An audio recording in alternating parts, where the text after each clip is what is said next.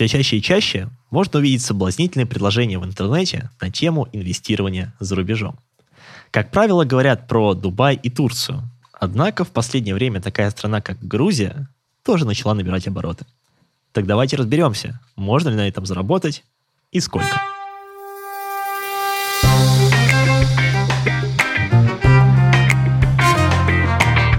Всем привет!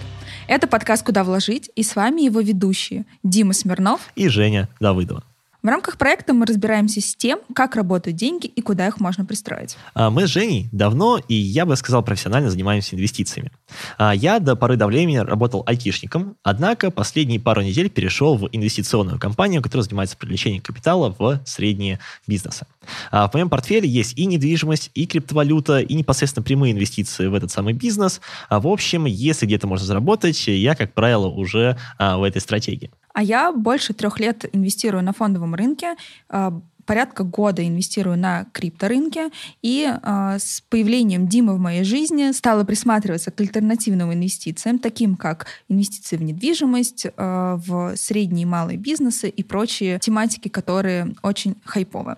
Ага, ну что, Жень, тогда я думаю, сегодняшняя тема тоже должна немножечко тебя подогреть, вот, поскольку мы будем общаться на тему нашей любимой недвижимости, но при этом недвижимости не стандартной, а зарубежной. А вообще я изучала рынок всего предложения, которое существует сейчас на данный момент в плане стран.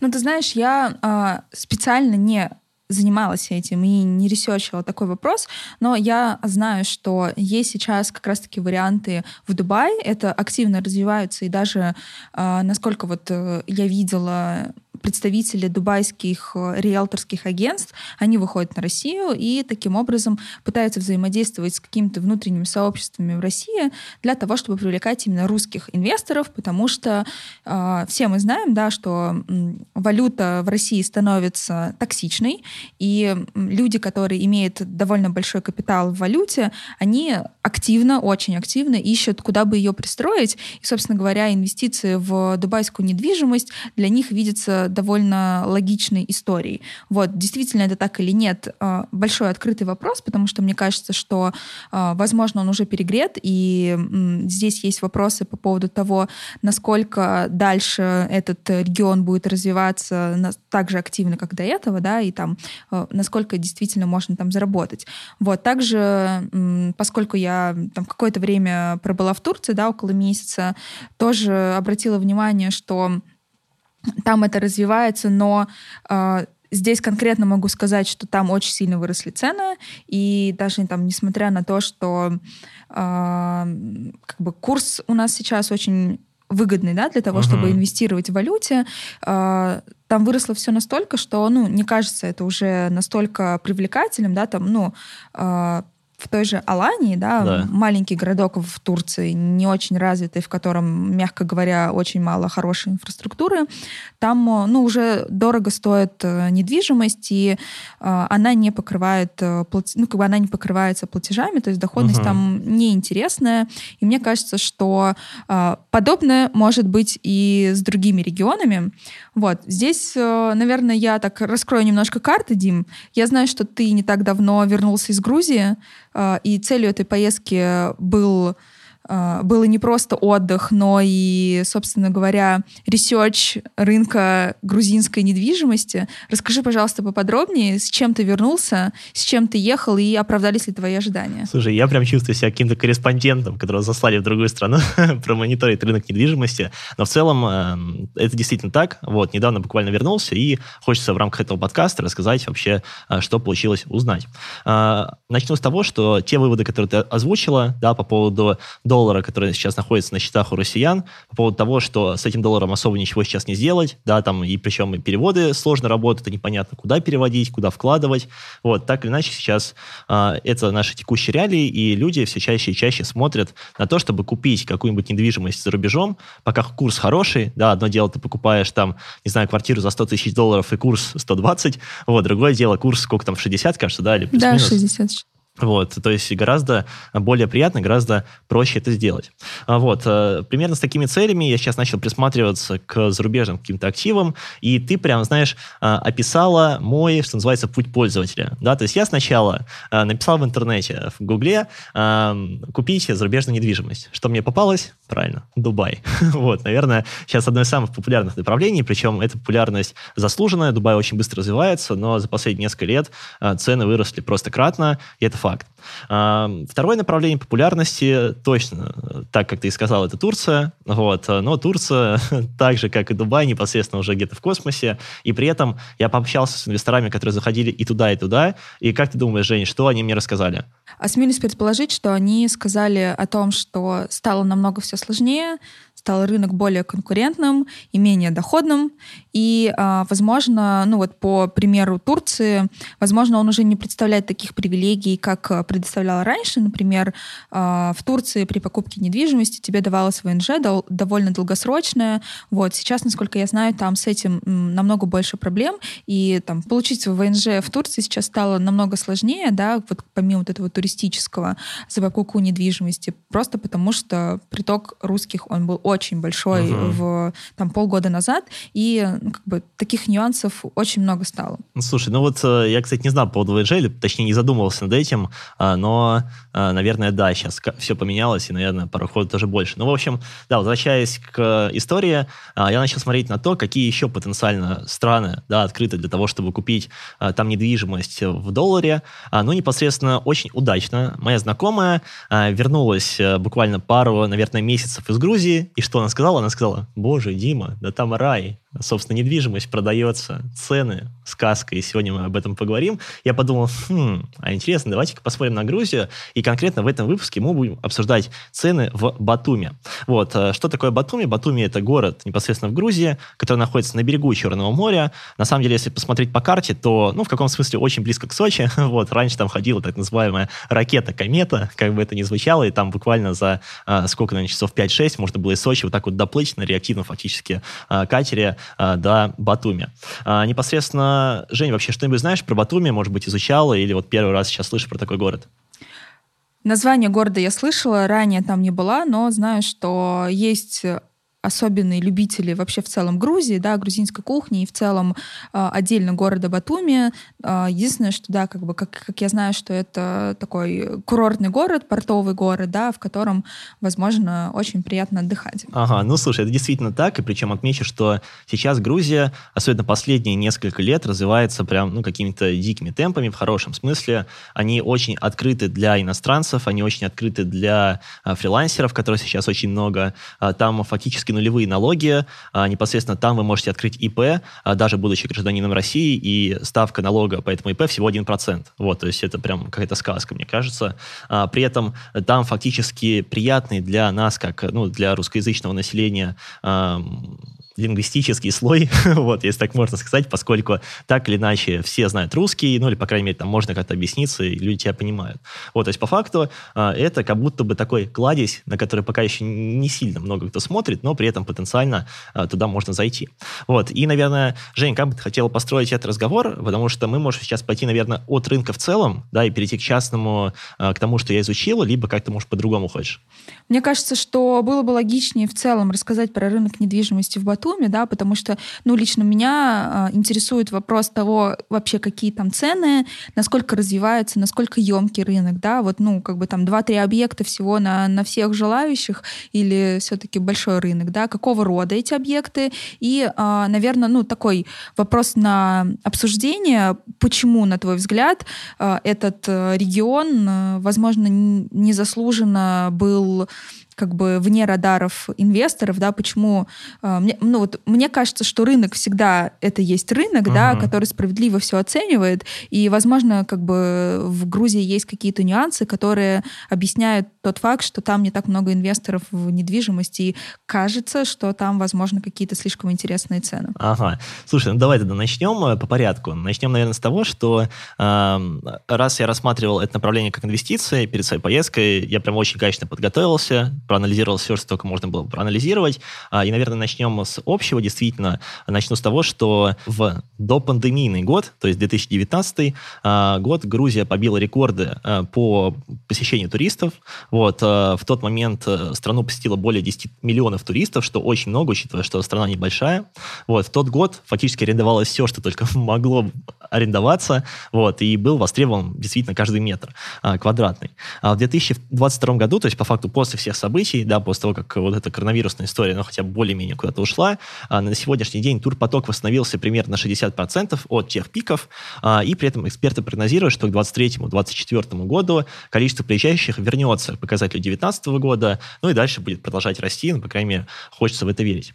Вот. А, при этом важно понимать, что, наверное, есть несколько ключевых трендов на рынке на сегодняшний день. Во-первых, растет спрос на долгосрочную аренду, поскольку все больше иностранцев, особенно граждан СНГ, в свете там, последних событий, либо в свете того, что они переходят на удаленную работу, переезжают в страны, где э, ну, относительно дешевая аренда жилья, вот, и при этом там приятный климат. То есть, по факту, в Батуме том же самом, да, то есть, фактически в городе около моря вы можете арендовать квартиру, ну, если поискать, я думаю, там долларов за 500, э, при этом, ну, это очень приятно. Мне кажется, в Москве сколько это стоит? Там, не знаю, около тысячи долларов, ну, какая-нибудь такая квартира, если ближе к центру. Вот, то есть, по факту, можно сказать, что э, турпоток большой, э, при этом еще за счет того, что глобализация и все больше и больше удаленщиков появляется, Турция тоже привлекает за счет низких цен, да, как на аренду, так и в целом на какой-то прожиточный минимум. Это теплая страна с приятным климатом, а, ну и по факту сейчас все больше и больше людей ищет, куда пристроить доллары. Это еще один тезис, да, и непосредственно а, учитывая, что Дубай и Турция перегреты, какие-нибудь Бали, ну это вроде очень далеко, непонятно, другая страна нашего мира, а, ну, собственно, вот люди начинают смотреть, потому что это бывшая страна СНГ, ну и так или иначе, там можно что-то поискать. У меня, знаешь, такой вопрос, а, вот знаешь ли ты, какие там условия длительного нахождения. Если, э, скажем, возможность там русскому либо какому-то другому гражданину находиться в пределах страны там какое-то продолжительное время, ну, скажем, полгода, да, а, если есть, то вот, э, ну, собственно говоря, как это устроено, да, и, ну, сколько в среднем а, может человек без гражданства а, данной страны находиться в Грузии?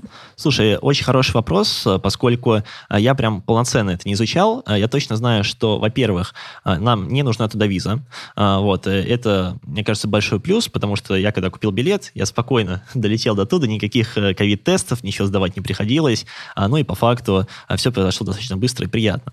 Вот. Э, по поводу того, сколько там может находиться, по официальной информации, срок разрешенного пребывания для граждан России один год.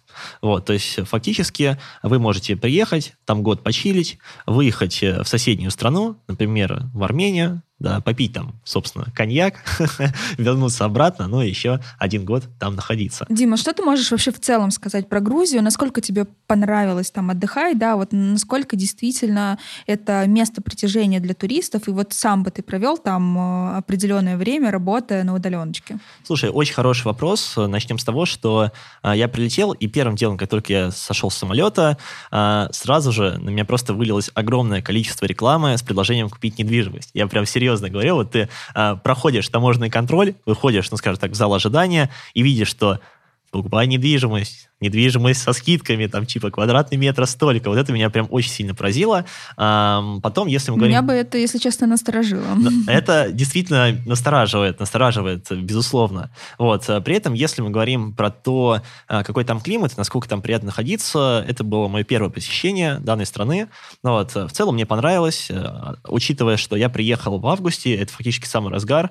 А, наверное, из таких прям минусов, которые бросили в глаза, это, конечно, безумно жарко и душно, а, что это страна около моря, а, там а, высокая влажность, и ты прям ходишь, и так, ну, немножко тяжковато без кондиционера. А, но я понимаю, что я приехал в самый такой жаркий период, да, обычно в сезоне, ну, когда сезон проходит, там поспокойнее, я бы сравнил наверное, с Сочи, вот, то есть в целом все примерно то же самое. Наверное, следующее, что мне бросило в глаза, это пальмы, вот, для нас, для граждан России пальмы не самая частая история, а там их много, и, наверное, отдельный плюс конкретно Батуми э, город очень зеленый. Ты прям ходишь, все в зелени, и причем э, у меня было ощущение, что я периодически гуляю по разным странам. А, собственно, мне казалось, то, что вот я поворачиваю направо, я в какой-то Панаме, поворачиваю налево, я на Кубе. Я такой, бог ты мой. Причем важно отметить, что я не был ни там, ни там. вот, но в моей голове это рисуется именно так. А, при этом очень много каких-то кофеин, все молодые ребята, прям чувствуется, что город живет, и он, он очень открыт для ну, такого молодого населения, да, которое хочет а, ну, этот мир посмотреть, возможно, работать на удаленке в целом открыт новым впечатлениям. Это вот твой комментарий про наличие кофея, ну и в целом, да, как там инфраструктура, если куда-то сходить, потому что, опять же, по своему опыту э, проживания в Турции, да, конкретно вот про Аланию говорю, там, ну, не всегда была возможность сходить в какое-то там хорошее, приятное место, типа нашего серф-кофе, либо еще какой-то кофейни, в котором ты просто сядешь с ноутбуком, расслабишься и будешь кайфовать. Если такие места, да, вот, ну, вот просто обратила ли ты внимание, почему я как бы я это спрашиваю, да, потому что, ну, в любом случае, кто целевая аудитория? Это удаленщики, да, которые там будут снимать долгосрочно либо недолгосрочно, вот, и, соответственно, это такие хипстеряги, которые любят кофеинки, которым нужно, чтобы было комфортно, и вот без этого страдают, действительно страдают на себе, могу сказать,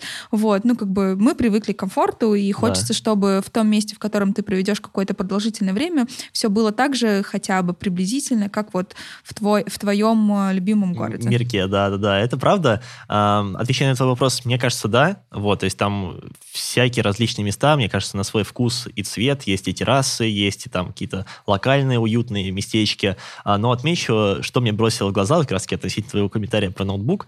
А, я заходил в одно заведение, и там прям висел стикер, на котором было написано максимум один час, если вы пришли с ноутбуком. Вот, то есть фактически, мне кажется, это очень... боль, видимо, чья-то Да, уже. да, да. То есть, видимо, это практикуется, но раз практикуется, раз такое уведомление висит, значит, ну, люди этим пользуются, вот, и значит, а есть у них вот этот азарт, значит, им нравится. А вот что ты можешь сказать, ну, вообще в целом, да, вот ты, по сути, посмотрел э, на город, увидел, что там довольно много объявлений, насколько они, ну, вот, э, скажем, в рынке, да, я так поняла, что ты все-таки произвел research, да, сколько вообще там стоит недвижимость, и, э, наверное, какие для себя ты рассматривал стратегии заработка на недвижимости, то есть это прирост капитала, либо ты все-таки ориентировался на сдачу э, в аренду и получение пассивного дохода. Если мы возвращаемся к какой-то общей аналитической справке, смотрим на рынок недвижимости в Батуми, то он, как и везде, делится на две такие составляющие. Первое – это вторичка, второе – это ну, первичка или новостройки.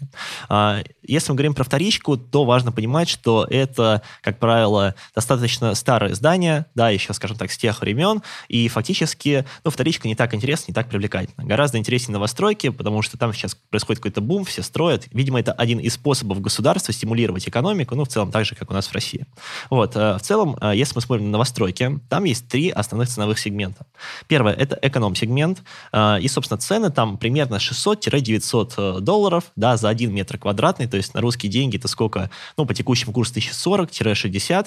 Эм, сказка. Да. С но московскими ценами это точно Это сказка. правда. Только отмечу то, что это цены без ремонта. То есть это так называемый черный каркас, да, или, ну, в бетоне. То есть фактически там еще нужно сколько-то закладывать на э, ремонт.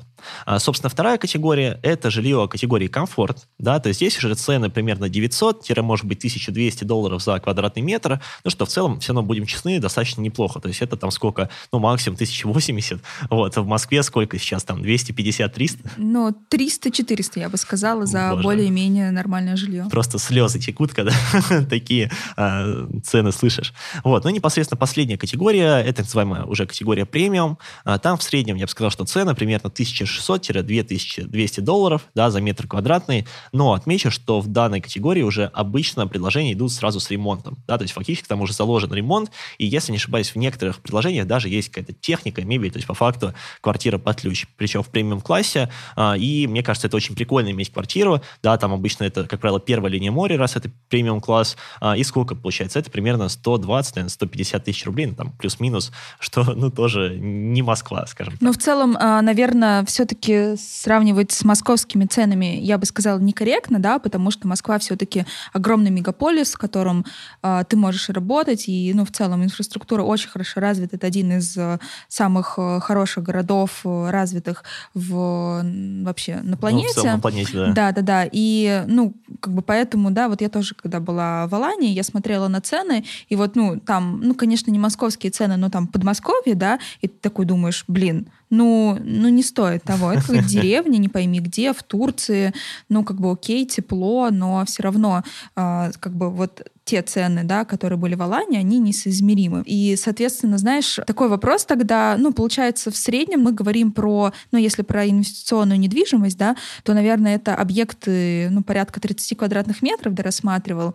А, соответственно, ну, где-то цена в среднем около полутора миллионов? А, слушай, эм, ты действительно права. Давай, наверное, Жень, сначала обозначу свою стратегию, с которой я приехал. А, ведь фактически а, мы, как инвестора, и ты действительно правильно отметила, должны вкладывать как можно меньше своих денег для того, чтобы запустить объект, ну, собственно, в работу. И тут мы, наверное, перейдем к тому, что можем ли мы туда заходить с кредитным плечом или нет, да, и ты, да, да, да, и ты нам сейчас расскажешь, насколько это действенная стратегия. Слушай, сразу зришь в корень, зришь в корень, вот, а, но давай, наверное, а, вернемся чуть-чуть на шаг назад а, относительно того, какие объекты конкретно я подбирал, вот, заранее я списался с несколькими застройщиками, ну, для того, чтобы приехать, у меня там было всего 5 дней, и нужно было прям по максимуму понять, подходит мне это или нет, если подходит, то, собственно, купить, то есть, по факту, очень все интенсивно происходило я конкретно себе подбирал объекты под перепродажу. А, поясню почему. А, фактически можно вот так вот покупать объекты в Грузии, да, а, и сдавать их в аренду, то есть когда там достроится, ну и, собственно, приятный денежный поток. Однако, уже прилетев в аэропорт, я вот увидел то, о чем ты сказала, что везде продается недвижка, плюс я посмотрел статистику, и там в ближайшие несколько лет достроится прям огромное количество предложения. Я понимаю, что, скорее всего, учитывая вот эти огромные объемы, ну, цена за аренду может просесть, да, потому что когда огромное приложение выливается на рынок, ну, мы понимаем, к чему это приводит. Вот, поэтому я подумал, надо быть хитрецом, который непосредственно попробует сейчас uh, урвать кусочек пирога, подержать эти, эту квартиру, там, которая строится, не знаю, годика полтора, может быть, два, и продать, пока еще, собственно, рынок не насытился.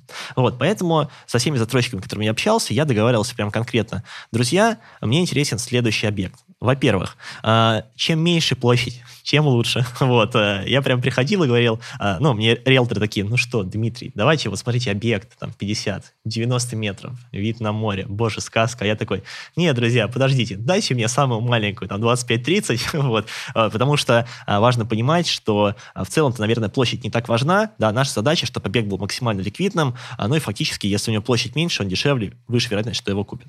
Вот, ну, непосредственно подбирал я объект, последующие критерии. Во-первых, а, линия моря как можно ближе. Идеально это, если первая линия моря, ну, там я рассматривал объекты до 500 метров до моря, что в целом близко.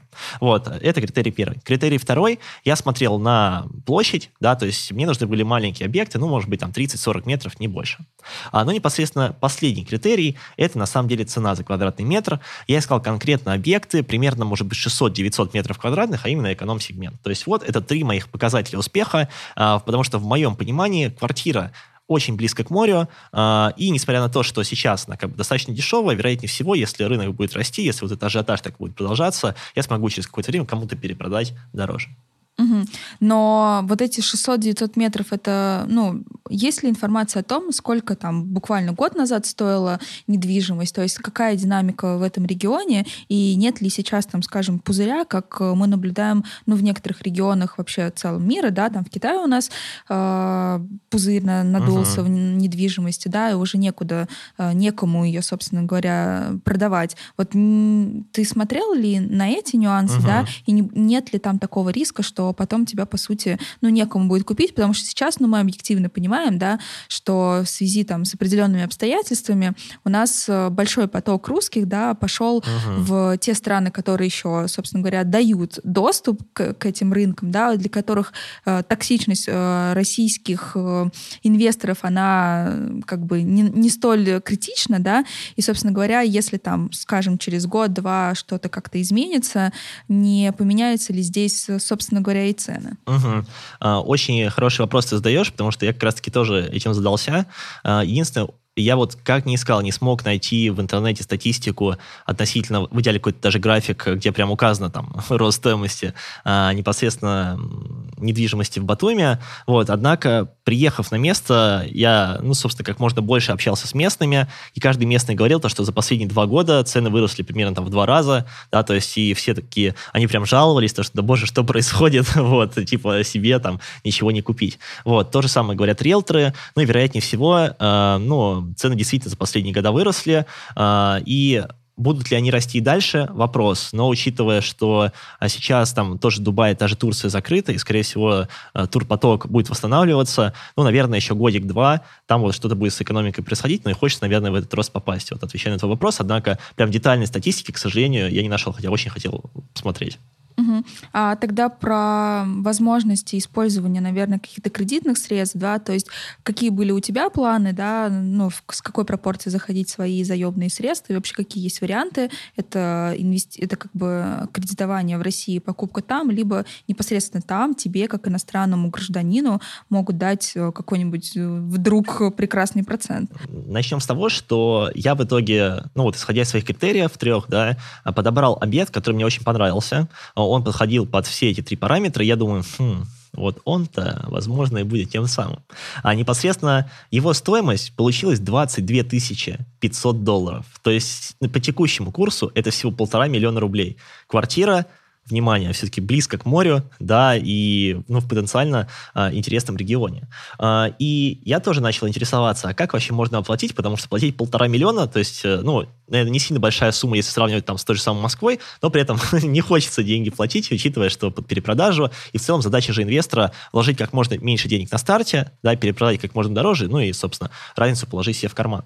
А я начал спрашивать у э, застройщика, какие есть возможности, и они сказали, что в целом есть два пути. Путь первый – ипотека, ну, классическая история, а, и путь второй – это рассрочка от самого застройщика. А, собственно, сразу скажу то, что путь первый – ипотека, ну, не работает. Мне сказали то, что это очень долго получать, очень сложно, но и в целом никто с этим заморачиваться не будет, учитывая, что я гражданин России, так что друг, типа, сорян. вот. Но в целом, будем честны, я не особо хотел. А, я целился именно во второй вариант, именно вариант с рассрочкой. И вот как ты думаешь, Жень, вообще какие там потенциальные условия на рассрочку? То есть как думаешь, как она работает? Ну, сложно говорить с тем учетом, что я не, ну, вообще ничего не знаю про даже финансовую систему Грузии, да, вот, но, опять же, если проводить аналогии, как это происходит в России, э, там, на московские объекты, да, то есть ты в моменте платишь какую-то существенную сумму от э, всей, а, это, наверное, порядка, ну, минимум 50%, и потом в течение, там, ближайших э, двух лет, скорее всего, да, ты с каким-то графиком платежей погашаешь оставшуюся сумму, и причем, возможно, это там оставшиеся типа 20-30%, то есть это не месячные платежи, которые мы там можем ожидать в ипотеке. Угу. Слушай, ты абсолютно права. И, например, как в данном случае мне предложил застройщик поступить? А, получается, напомню, стоимость квартиры, ну там пусть будет 22 тысячи долларов, да, для легкого счета. А, собственно, 30% я вношу сразу, а, и потом оставшуюся сумму, то есть 70%, мне разбивают там на 2 с чем-то года что, будем честны, звучит интересно. Вы просто представьте, 30% это примерно там 6 тысяч долларов, да, и потом каждый месяц ты платишь, ну, там, долларов по 600, наверное, где-то вот там, может быть, по 650. Вот, э, и причем, учитывая, что все это происходит примерно 2,5 года, э, фактически это, наверное, идеально для меня, потому что я плавненько, плавненько закидываю туда деньги, но если исходить из того, что стоимость за квадратный метр будет расти, э, и что за там несколько лет ближайших эта самая стоимость вырастет, потенциально можно перепродать, там, например, года через полтора, даже, ну, не внеся полную сумму. вот, то есть а, звучало интересно. А рассрочка, она, ну, действительно ли рассрочка, или все-таки туда какие-то процентные платежи включаются, либо тебе, вот как у нас, опять же, делают льготные ипотеки, тебе повышают стоимость в моменте? Слушай, вот э, никаких подвохов здесь нет. Э, мы, как граждане России, искали всегда подвох, вот, я тоже его искал, но никаких процентов нет, и причем, э, я скажу больше, э, некоторые застройщики, они даже готовы вот эту планочку 30% уменьшать ниже, э, потому что я общался еще с другими, ну, людьми, да, которые строили другие объекты. А, и непосредственно а, они говорили, ну, Дмитрий, ну, у нас всегда 30%, но для вас, если купите на этой неделе, конечно, сделаем красиво, сделаем там 20. Вот, и причем а, моя же задача на старте вложить как можно меньше своих денег, и я даже с некоторыми, ну, немножко торговался, я спрашивал, а смотрите, а можем мы сделать не 20, а можем мы сделать 10, вот, или можем мы сделать там 15, и, возможно, вот эти застройщики, не привыкшие к такому, у них прям глаза были круглые, типа, на что он творит, зачем он так делает, вот, но фактически, вот, возвращаясь к примеру с этой квартиры, к сожалению, продавить э, застройщика не получилось, он сказал то, что 30% минимально, но мы можем сделать так, что вы будете платить свои платежи не каждый месяц, а, например, раз в квартал, вот, что становится, ну, наверное, гораздо приятнее, вот, учитывая, что там, например, я вот так вот поплатил три квартала, а потом, хоп, начал продавать квартиру. Если цены выросли, может быть, я даже продам очень успешно. Угу. А есть ли здесь э, какие-то, наверное, моменты юридические, да? То есть э, как, ну вот, да, мы в России покупаем, все равно мы покупаем какую-то недвижимость, э, скорее всего, с проверенным риэлтором, потому что вопросы юридического, да, там, владения того, что у тебя признают сделку ничтожной, либо еще какие-то нюансы, и ты в итоге заплатишь деньги, но при этом не получишь право собственности на эту квартиру. Вот, как ты планировал и либо решал эти вопросы, да, это первый вопрос. И второй вопрос у меня касательно в целом проверки, наверное, надежности застройщиков, да, вот как убедиться в том, что, да, э, эти, ну, как бы застройщики, у которых ты собираешься купить, они, собственно говоря, у тебя в закат не уйдут, и на твои деньги не купят Porsche шеи или что там они делают? А, смотри, получается, во-первых, купить недвижимость оказалось очень легко. А, фактически нужен только загранпаспорт. Я такой, воу, что? Окей. Вот, а, непосредственно как происходит сделка. Сам договор подписывается там буквально за 30 минут застройщиком. Да, застройщик такой, Дмитрий, сделаем красиво. 30 минут, и вы уже владелец непосредственно этого объекта. Вот. Ну, понятно, там это все фиксируется, то, что когда объект достроится, я как бы получу, а так я там как бы претендую. Вот. Но э, что я подписываю? Я подписываю договор с застройщиком, и также я могу официально оформиться с государством, да, и как бы, ну, в этом договоре с государством будет зафиксировано, что за мной числится такой-то там участок, ну, точнее, такая-то квартира на таком-то участке. Вот. Э, причем вроде как застройщик даже помогает, собственно, в государстве это зарегистрировать.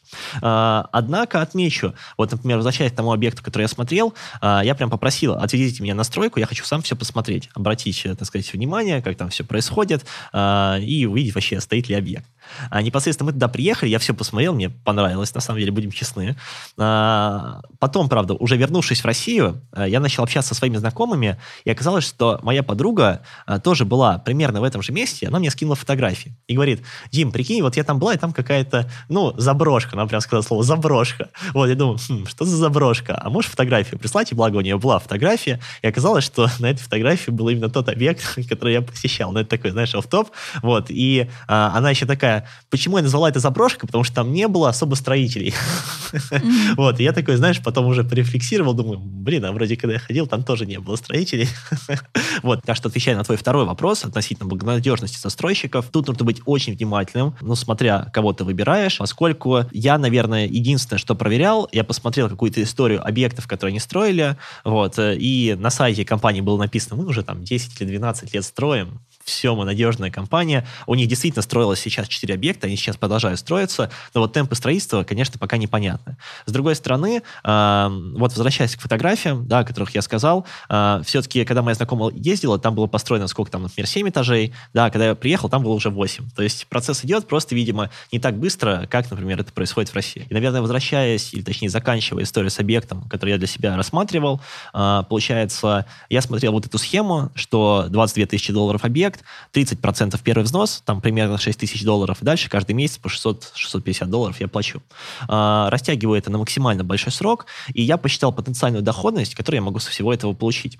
А, непосредственно я закладывал тот факт, что там цены вырастут э, примерно, ну, там вот э, э, стоимость за квадратный метр была 700, кажется, 80 долларов, вот, я рассчитывал, что цены вырастут примерно до 1000 с чем-то, ну и, собственно, вот я там продам через полтора года, а, и у меня получилось, не буду утомлять вас расчетами, примерно 28 годовых. э, собственно, в рублях, а либо примерно около 10 годовых в долларах. Вот, исходя из того расчета, который я закладывал. Подводя итог того, что я проанализировал, я понял, что, ну, вроде 28 в рублях, а потенциально я знаю, как эти деньги сделать здесь, в России, при этом я не буду заморачиваться с какими-то переводами туда, какие-то страновые риски брать на себя и в целом влезать в новую сферу. Я, короче, принял решение, ну, в эту стратегию не входить. Но было очень интересно все это посчитать, посмотреть и потрогать своими руками. Угу. Ну, наверное, я соглашусь с тобой, да, по твоему выводу, 28% в рублях, кажется, что ну, как бы риски, в том числе, ну, ну, главный, да, такой риск, это юридический, да, вот эти вот правовые аспекты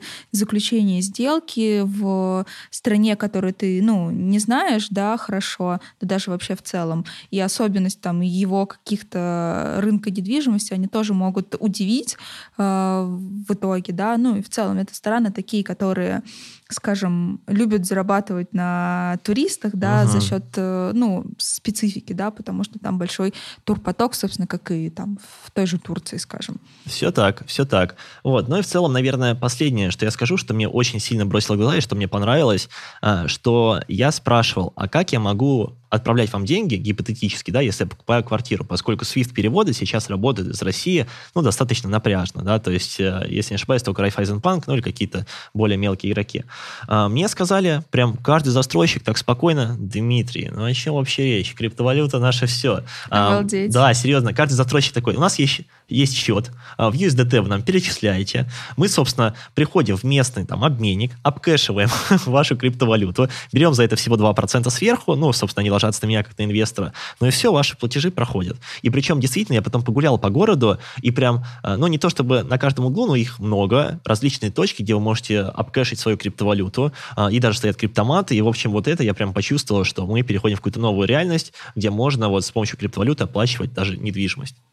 Чудеса, действительно. Это, не, на самом деле это очень показательно, да, то, куда мы движемся, и типа вот эти вот все санкции, ограничения, да, которые накладывают на нас, они все решаемы, скажем так, при должном желании, при должной, э, скажем, подготовке образовательной, потому как все это работает. А чтобы узнать, как все это работает, вы, собственно говоря, можете послушать нас предыдущий выпуск про криптовалюты, про то, как э, осуществлять трансграничные платежи с помощью э, таких вещей, как стейбл стейблкоины. Наверное, мой финальный вопрос, вот, да, вот мы покупаем квартиру образно, да, нам все-таки понравилось, доходность в долларах определенная нас устраивает. Вот мы дошли до момента, когда наша квартира выросла, устраивает доходность. А, как продать? Есть ли здесь нюансы, да, возможно, ты тоже это изучил. И второй вопрос, опять же, к этому, а, какие там э, налоги на доход с продажи? Угу. А, непосредственно как продать? Есть э, два сценария. Сценарий первый можно попробовать продать прямо через застройщика, потому что в большинстве случаев застройщик э, хочет стать управляющей компанией, они действительно становятся, и в целом э, все комплексы, да, которые сейчас строятся, они позиционируют себя как такие апарт-отели, где ты как э, ну, инвестор покупаешь, э, собственно, апартамент, а, а они, как управляющая компания, в твои апартаменты кого-то заселяют, ну и поэтому это пассивный доход для тебя, тебе ничего делать не нужно. Вот, при этом они помогают с продажей э, объекта, э, все застройщики делают делать немножко по-разному. Застройщик, с которым я общался я, они мне сказали то, что мы продадим за 20% от первоначального взноса, за который ты квартиру покупал. Сложная схема, но по факту, если мой первоначальный взнос был 6 тысяч долларов, то они вот возьмут комиссию 20% от этих 6 тысяч. Вот, то есть они вот так вот работают. Кто-то, наверное, работает по-другому, тут, скорее всего, нужно индивидуально уточнять. Вот. А второй сценарий, которым вы можете воспользоваться, это услуги местных ребят, местных риэлторов, а, причем их сейчас, ну, там большое количество, и в том числе русскоязычных, регионах. А, поэтому это, наверное, второй сценарий, по которому можно пойти и потенциально сэкономить вот на этой комиссии, потому что вроде как э, э, в таком контексте 20% от первоначального взноса звучит очень много. Ну, ты знаешь, мне вот кажется, что, ну, все-таки в Москве довольно много людей живет, да, и наверняка у себя где-то среди знакомых, одногруппников, одноклассников можно найти человека с грузинскими корнями, и вот через это как-то более подробно и более надежно это сделать. Но вот э, помимо того вывода, что нужно делать все с юристом, я бы сказала для себя, что квартира на берегу моря за полтора миллиона звучит сладко, и а, я бы это рассмотрела как возможность покупки в складчину там с друзьями угу. 4-5 человек, да, почили, с которыми, да? да, с которыми ты просто будешь шерить эту квартиру и по очереди приезжать туда, отдыхать, э, там, по сути, твои вложения будут э, равны буквально там 300 тысячам, которые, ну, на самом деле это сумма отдыха в хорошем каком-то месте, однократного. Слушай, это правда, и, наверное, знаешь, уже подытоживая текущий выпуск, а, вот что я могу сказать со своей стороны, да, как человек, который все это изучил, но какое-то субъективное мнение. А, во-первых, а, если вы рассматриваете это направление как инвестора, да, и нужно сфокусироваться, во-первых, на той стратегии, которую вы выбираете для себя, если это стратегия денежного потока, и если вы понимаете, что вы готовы пристроить капитал а, в зарубежную страну, чтобы был доход в долларах на уровне вот, там, 5, может быть, 15%, а, мне кажется, это хороший вариант, да, то есть такая консервативная инвестиция, инвестиция, а, при этом, ну, потенциально регион э, с этим самым потенциалом, вот, как бы это ни звучало, около моря, куда можно приехать самому и в целом отдохнуть. А при этом за тебя все делает управляющая компания, ты просто получаешь пассивный доход, возможно, даже на свой криптокошелек, кто знает. Вот, а, собственно, Второй сценарий или вторая стратегия – это стратегия перепродажи. А, здесь, наверное, мое субъективное мнение, что я бы сюда не заходил, либо если заходил, то какие-то точные объекты, в которых вы точно уверены, но по факту та доходность, которую я посчитал, как будто бы она сравнима с той, которую можно сделать у нас в России, при этом без каких-то излишних телодвижений. Вот. Но, с другой стороны, если вы ищете приключения и хотите попробовать что-то новое, то почему бы и нет. Вот. Ну и, собственно, а, последний вектор, да, который хочешь затронуть, это вектор уже такой не инвесторский, а скорее ну, свой персональный. То есть если вы хотите недвижимость, да, за рубежом, куда вот так вот можно с друзьями приехать, действительно в складчину скинуться, купить, а, и при этом, может быть, даже потенциально еще, пока она стоит, кому-то сдавать, а, ну, мне кажется, очень прикольно. Безусловно, там, наверное, это не инвестиция, а больше так для себя, да, но звучит очень интересно, потому что регион хороший, а, как я говорил, очень зеленый город, мне это дико понравилось. Ну вот, в целом, единственный минус периодически это влажность, да, потому что бывает 30 градусов жары, при этом, ну, влажный климат, вот, но это только в августе и в целом в остальное время, как в Сочи. Ну, Дим, спасибо тебе огромное за то, что ты поделился своим опытом, да, съездил непосредственно на место событий, на собственной шкуре все проверил, посмотрел, очень интересно. Вот, на этом как бы я предлагаю заканчивать э, наш сегодняшний подкаст. А, коллеги, слушатели, Призываю ставить 5 звезд, подписываться на наш телеграм-канал. Вам не сложно, нам приятно. Отмечу то, что в этом телеграм-канале а, я прям подробно выложу всю аналитику, все Excel-таблички, которые я считал, а, напишу какую-то сводку по рынку более подробную. Так что, если а, вам откликается эта тема, помимо того, что вы можете сделать то, что сказала Женя, и поддержать нас, вы еще можете изучить вот эту полезную информацию, уже проанализированную, а, ну, непосредственно относительно этого региона. Что ж, всем спасибо, что были с нами, и... Пока-пока. Пока-пока. Tchau.